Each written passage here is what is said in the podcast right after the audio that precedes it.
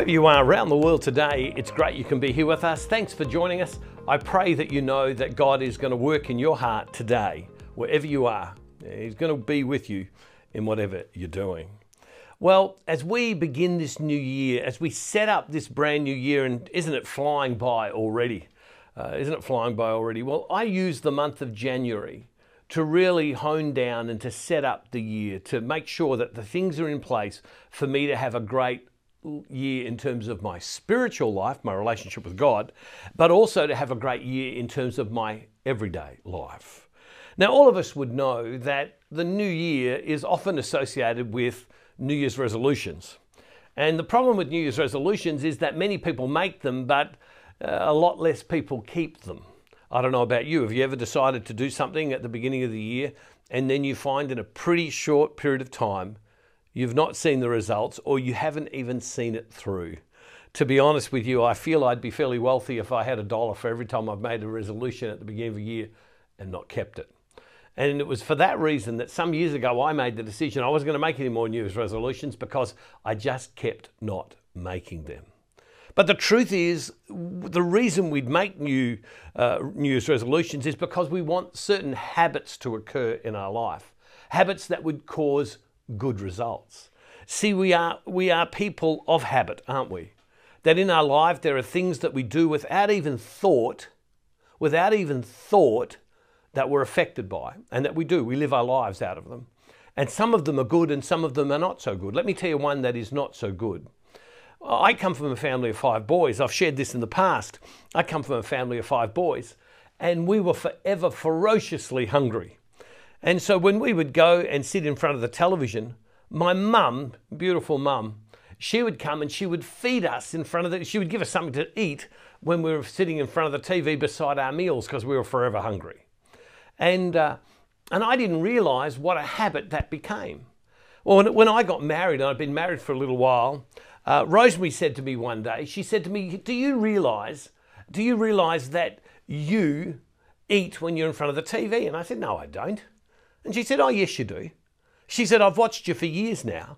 You can even finish your dinner, and then you come and sit in front of the T V, and you'll get go to the cupboard and you'll get something and you'll eat. And, and when I began to think about it, and when I began to think about it and explore my habits, she was one hundred percent correct. Because when I was young, I was in the habit of eating in front of the television. Habit. Now, when I was young and I had energy to burn, and I could burn off any excess energy and any excess... Uh, well, it wasn't so bad. And then as the years roll by, have you noticed that it takes, it's so much easier to put on weight?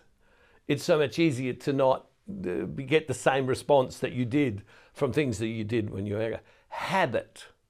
Habits form us, and even and, and subconscious habits. There are many that are difficult, and, and, and there are many that are negative and affect us. But if you ask me, can I change a habit quickly? Uh, I just can't. I find habits very difficult to change, because I'm so programmed. We're so programmed into certain ways of behaving.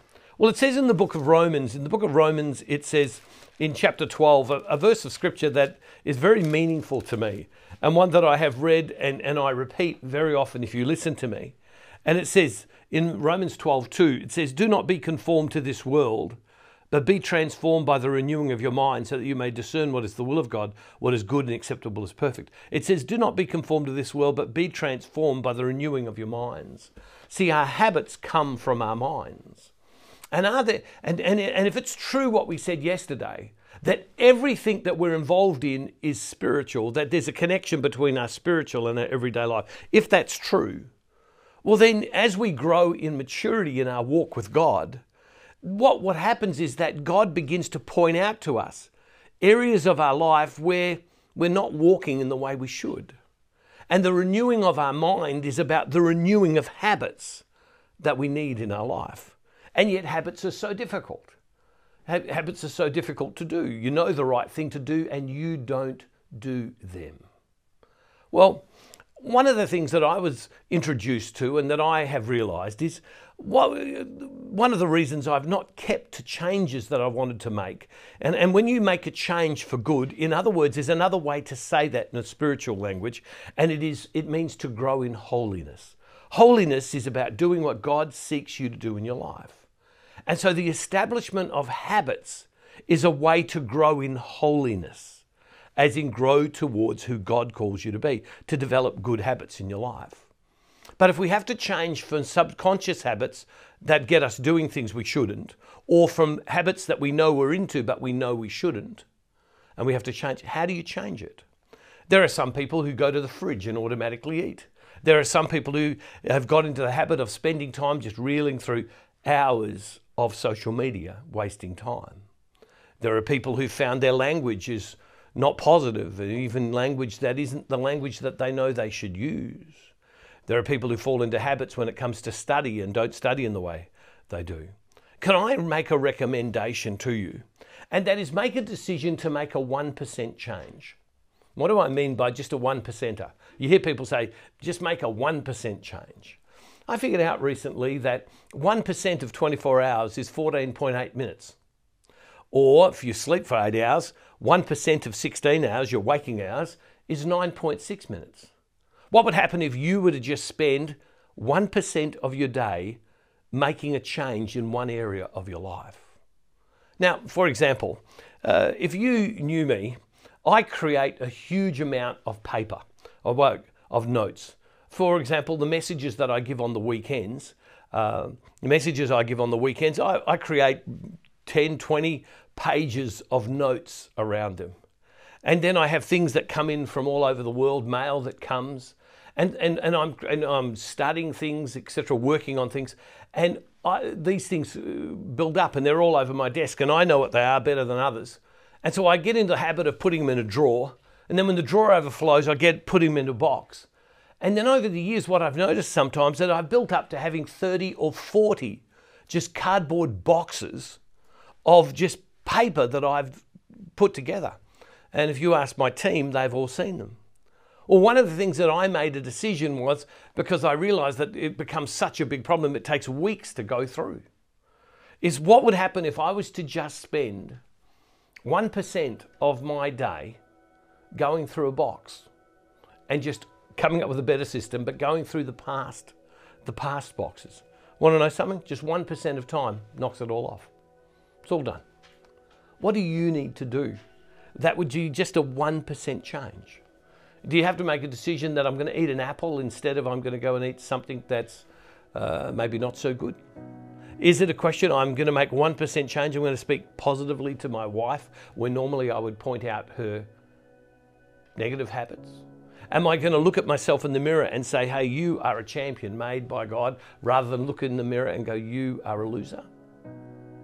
What, what change do you need to make? If it's true that our faith and life are deeply interconnected, what's the one percent change? What's the one minute change that you could make to your life today that when you do over and over and over and over and over again, becomes automatic, becomes automatic. Gee, I could feel myself wanting to talk on this for a long time, because there are so many of you and me who could benefit by making one minute changes, making one percent changes in your life. Don't make them in everything. What is the one thing you can decide right now? I'm going to do this one thing, just a one percent change in attitude, in thought. I'm going to be renewed in thought, and I'm going to do what the scripture calls me to be, and I'm going to renew my thinking so I can judge what is God's will, what is good, pleasing, and perfect. I'm going to change my habit. And you know what that means is, it means you're growing in holiness.